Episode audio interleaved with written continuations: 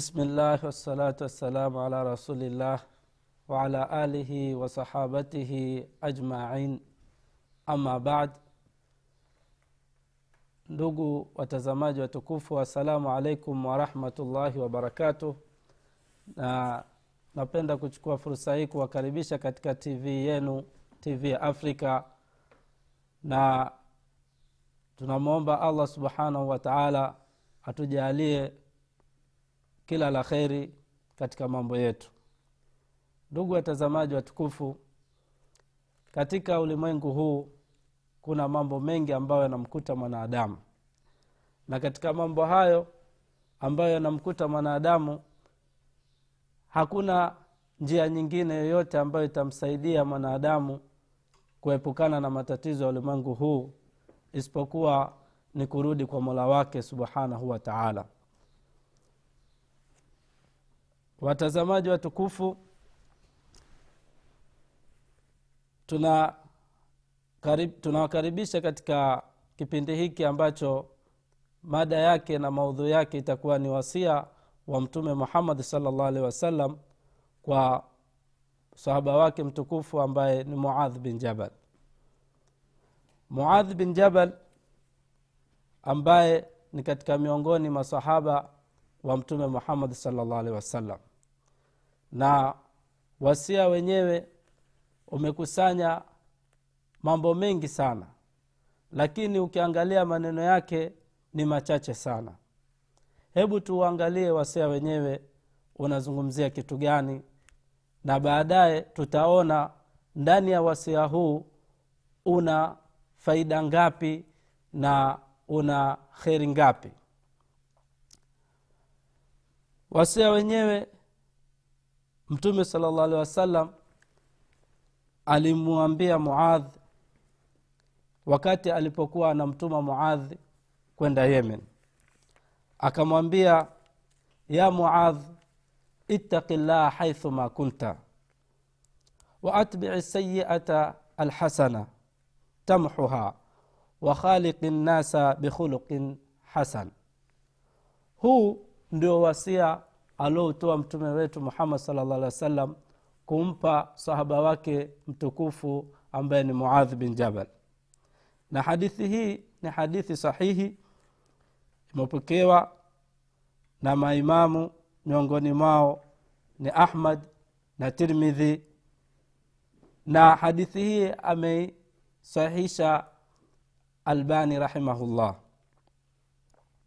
Ndugu watazamaji watukufu muadh kwanza ni nani? Muadh ni miongoni mwa masahaba ambao walikuwa wana ukaribu mkubwa sana na mtume muhammad salllah alehi wasallam. Muadh katika ukaribu wake na mtume salllah alehi wasallam siku moja mtume salllah alehi wasallam alimwambia muadh ya muadh wallahi inni la uhibuka baada ya kumwambia maneno kama haya yanaashiria nini ndugu yangu mwislamu maneno haya yanaashiria kwamba mtume sala llah alih wa sallam alikuwa iko karibu na muadhi pamoja na masahaba wengine lakini katika wakati huu mtume mpaka kumwapia mwenyezi mungu na kusema wallahi ya muadhi inni la uhibuka inaonyesha ni dalili kubwa kwamba mtume alikuwa anampenda sana muadh na katika sifa za muadh muadh ni katika miongoni mwa watu ambao ni alamu umma bilhalali walharam ni katika watu waliokuwa wakijua mambo ambayo ni ya halali na ya haramu hii ilikuwa ni sifa ya muadhi bin jabal. Na katika sifa nyingine imepokewa muadhi radiallahu anhu kwamba yeye alikuwa akifanana na nabii ibrahim alaihi ssalam ibnu masudi radiallahu anhu alikuwa akisema kana muadh ina muadhan kana umma. Hakika muadh alikuwa yeye mtu mmoja ni sawasawa na umma. Qanitan lillahi alikuwa ni mwenye kumnyenyekea mola wake hanifa ambaye amejiepusha na ibada nyingine za kishirikina walam yakun min almushrikin. Hanifan alikuwa ni mwislamu sawasawa walam yakun min almushrikin na alikuwa sio miongoni mwa washirikina. Tashbihan lahu biibrahim hii ni sifa ya kuonyesha muadhi alikuwa akifanana na nabii ibrahim alaihi ssalam ndugu zangu watazamaji watukufu muadh hii ndio sifa aliyokuwa nayo muadhi na ni miongoni mwa wasahaba ambao tulivyo kama mlivyosikia kwamba ni miongoni mwa watu waliokuwa wakijua halali na haramu na wasia huu mtume sala llah alih wa sallam amempa muadh wakati alipokuwa akimtuma kwenda yemen. Na hii ni dalili tosha kuonyesha kwamba mtu yoyote ambaye atakuwa amesimamia au amekuwa kazi yake ni kazi ya dawa au ni mfikishaji wa ujumbe huu wa uislamu basi anatakiwa awe ni mtu mwenye ilmu ni mtu mwenye kufahamu awe ni mwenye kuelewa kile kitu ambacho anakilingania awe ni mtu ambaye ame, ameelimika vizuri ili wale watu ambao watakaowaendea wapate faida zaidi kutokana na yeye. Huyu ndio muadh ambaye sifa zake ni hizi na huu ndio wasia ambao mtume wetu muhammad salllah alih wa sallam alimpa sahaba mtukufu ambaye ni muadh ibn jabal. Watazamaji watukufu tukiangalia wasia huu tunakuta ni maneno machache sana lakini faida yake ni kubwa mno na hii ni dalili ya kuonyesha miujiza ya mtume wetu muhammad salllah alehi wasallam. Kwa sababu mtume katika miujiza aliopewa amepewa jawamiu lkalim akizungumza maneno kidogo basi yanakuwa na faida kubwa. Yaani katika faida ambazo ana, anaweza zikatoka katika maneno yale madogo basi inawezekana kukatungwa vitabu vikamalizika na ikawa bado maneno ya mtume sala llah alih salam hatujaweza kuyapata faida yake na pengine mtu akapata faida lakini ikawa ha, yani maneno ya mtume saa salam yamekusanya mambo mengi katika maneno yake madogo. Salllahu alaihi wasallam. Maneno yenyewe ni haya tukirudia katika maneno ya mtume wetu muhammad salllah alehi wasallam mtume muhammad anamwambia muadh ittaqi llaha ittaqi llaha haithu kunta. Mche mola wako muadh. Tena mche mola wako popote utakapokuwa. Tunapozungumzia kumcha mola wetu ndugu watazamaji hili neno ni jambo ni neno moja kubwa sana. Kumcha mola wako. Namna gani hili neno utalitafsiri? Lina maana nyingi sana neno hilo. Wakati utakapokulitafsiri neno hili basi itachukua wakati na inshallah kwa kadri tutakavyoweza tutajitahidi kulielezea neno hili la kumcha mola wetu kadiri mungu atakavyotuwezesha inshallah. Kwanza kabisa tuangalie katika qurani neno hili limetumika vipi. Katika qurani neno takwa limetajwa sana. Na miongoni mwa maana iliyotumika katika qurani maana ya takwa mojawapo ni alkhashya. Maana ya, ya takwa iliyotajwa katika qurani ni alkhashya yani kuogopa. Na dalili ya maneno haya allah subhanahu wa taala anasema ya ayuha nnasu ittaquu rabbakum. Enyi watu enyi watu mwogopeni mola wenu. Ai ikhshau yani mumwogope maana ya takwa imetumika hapa kwa maana ya kumwogopa allah subhanahu wataala na katika maana zilizokuja katika qurani pia vile vile imekuja kwa maana ya ibada pia. Neno takwa limekuja katika maana ya ibada. Ukiangalia allah subhanahu wataala anasema wa ana rabbukum fattakuni na mimi ndio mola wenu fattakuni ai ibudun niabuduni ni, ni mimi. Yani allah anasema mimi ndio mola wenu na yeye ndo anayestakiwa kuabudiwa. Kwa hiyo maana ya takwa hapa imekuja kwa maana ya nini? Ya ibada. Pia vile vile ukiangalia maana nyingine iliyotumika katika maana ya, ya, ya, ya takwa utakuta maana yake ni tarku alisyan kuacha kumuasi allah subhanahu wataala katika qurani imekuja neno takwa kwa maana ya kuacha kumwasi allah subhanahu wataala allah subhanahu wataala anasema watu lbuyuta min abwabiha wattaku llaha mnapoingia majumbani basi ingieni kwa milango yake ingieni kwa milangoni. Wattaku llaha na, mumwogope allah. Yaani msikhalifu hiyo amri ya allah ya kuingia kwa milangoni na pia vile vile ndugu mtazamaji mtukufu utakuta katika maneno yaliyotumika ya qurani neno takwa pia ina maana ya tauhidi. Tauhidi kwa maana ya takwa imetajwa ndani ya qurani pale aliposema mola wetu subhanahu wa taala anittaku llaha wa in takfuru faina lillahi ma fi lsamawati wa ma fi lard anittaqu llaha yani mumpokeshe allah subhanahu wataala hii ni tauhidi. Na ikiwa mtu atakufuru ataacha tauhidi aingie katika ukafiri au ushirikina basi faina lillahi ma fi samawati wama fi lardi allah yeye ndio mwenye kumiliki mbingu na ardhi. Haitamdhuru kitu chochote.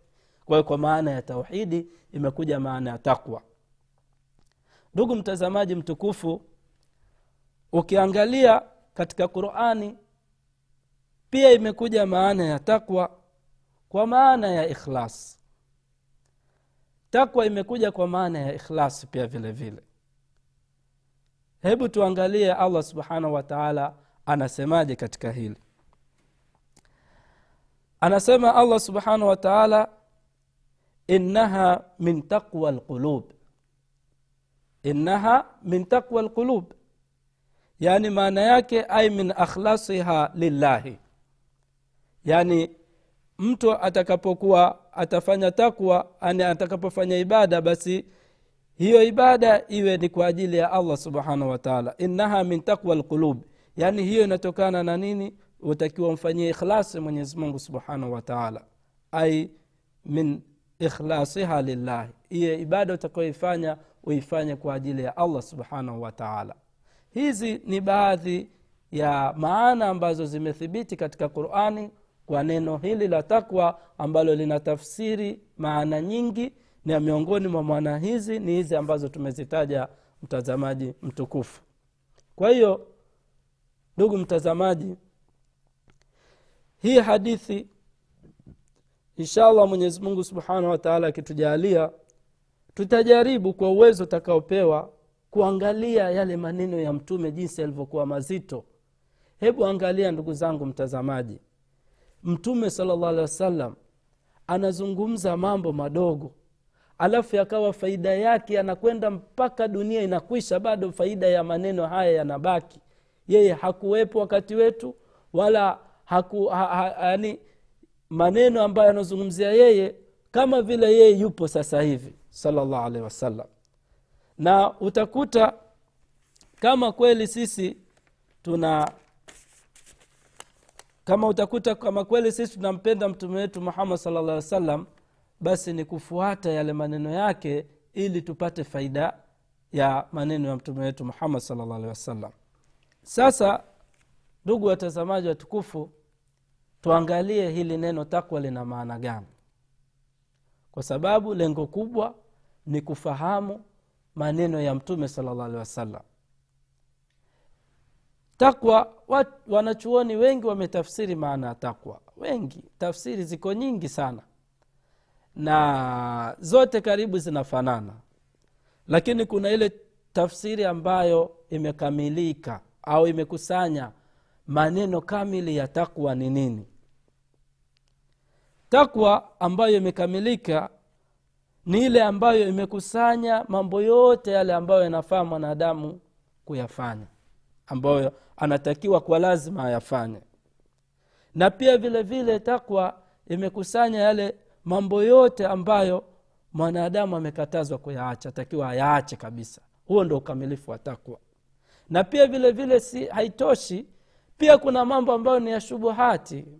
Sio yani umefanya ya halali. Alhamdulillahi allah akubariki na ume, ume, na mambo ya haramu. Alhamdulillah allah kuongezee katika hilo. Na pia kuna mambo ya shubuha shubuhati. Pia ujiepushe.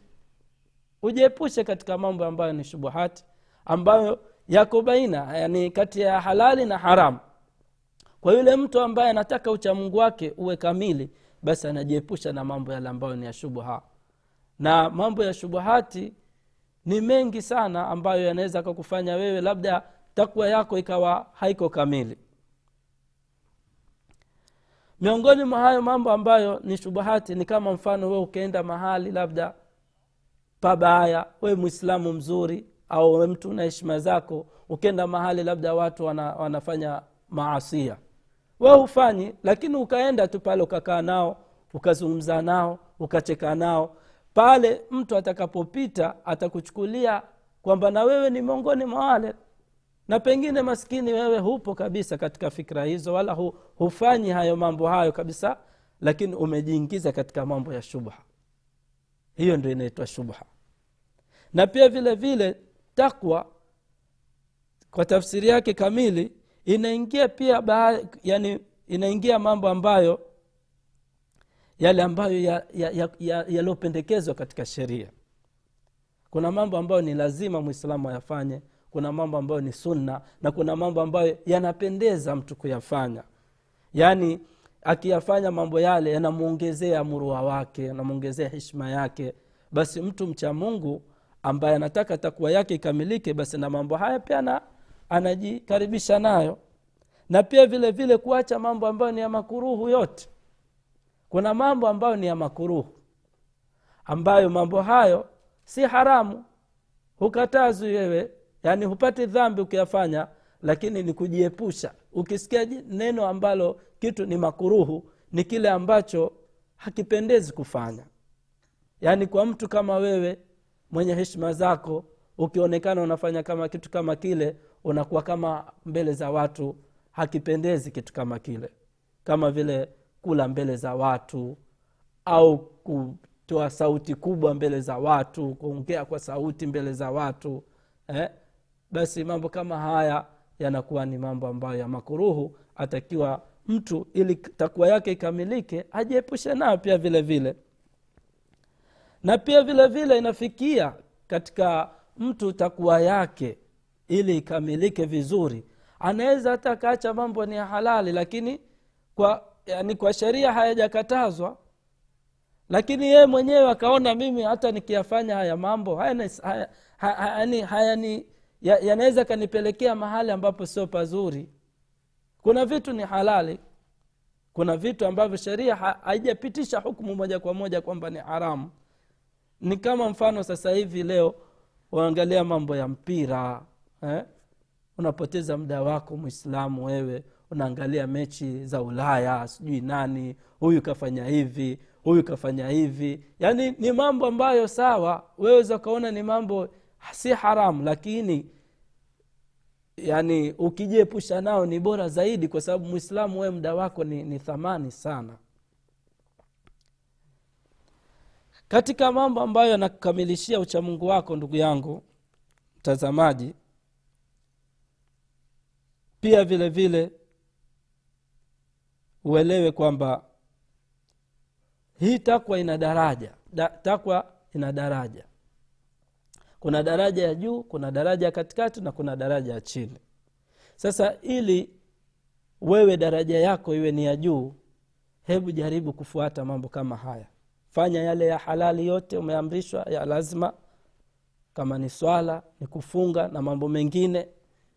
Alafu pia vile vile epukana na mambo ya haramu yote ambayo mwenyezi mungu amekukataza. Na pia vile vile jiepushe na mambo ya shubha ambayo hayapendezi kwako wewe. Yaani anaweza akakupa sifa mbaya mbele ya jamii kaingia mahali katikati ya wanawake wanawake wana, wana, wamekaa we ukenda ukakaa nao pale. Yani unakuwa una, una, una, una wewe ni mtu ambaye unajiingiza kwenye shubha moja kwa moja. Na inakupelekea kwenye haramu shubha mwisho wake nakupelekea kwenye haramu kwa hiyo na mambo mengine ambayo hayajakatazwa sheria sheria hijakataza lakini ni bora kujiepusha nayo kwa ajili ya kwamba ukahifadhi wewe takwa yako. Kwa hiyo ndugu mtazamaji hii ni maana ya takwa kwa ufupi na sasa hivi tuelewe kwamba kuna umuhimu sana watu, watu kuwa na takwa. Takwa ni silaha moja kubwa sana. Kwa ulimwengu tulionao sasa hivi kama ndugu yangu mtazamaji utakuwa wewe hu, hu, hujilazimishi kuwa na takwa utajikuta huko mahali ambapo ni pabaya sana. Yaani utakuta watu wamefikia kiwango ambapo yani hawajali tena. Hawa, hawajui tena haramu ni ipi na halali ni ipi.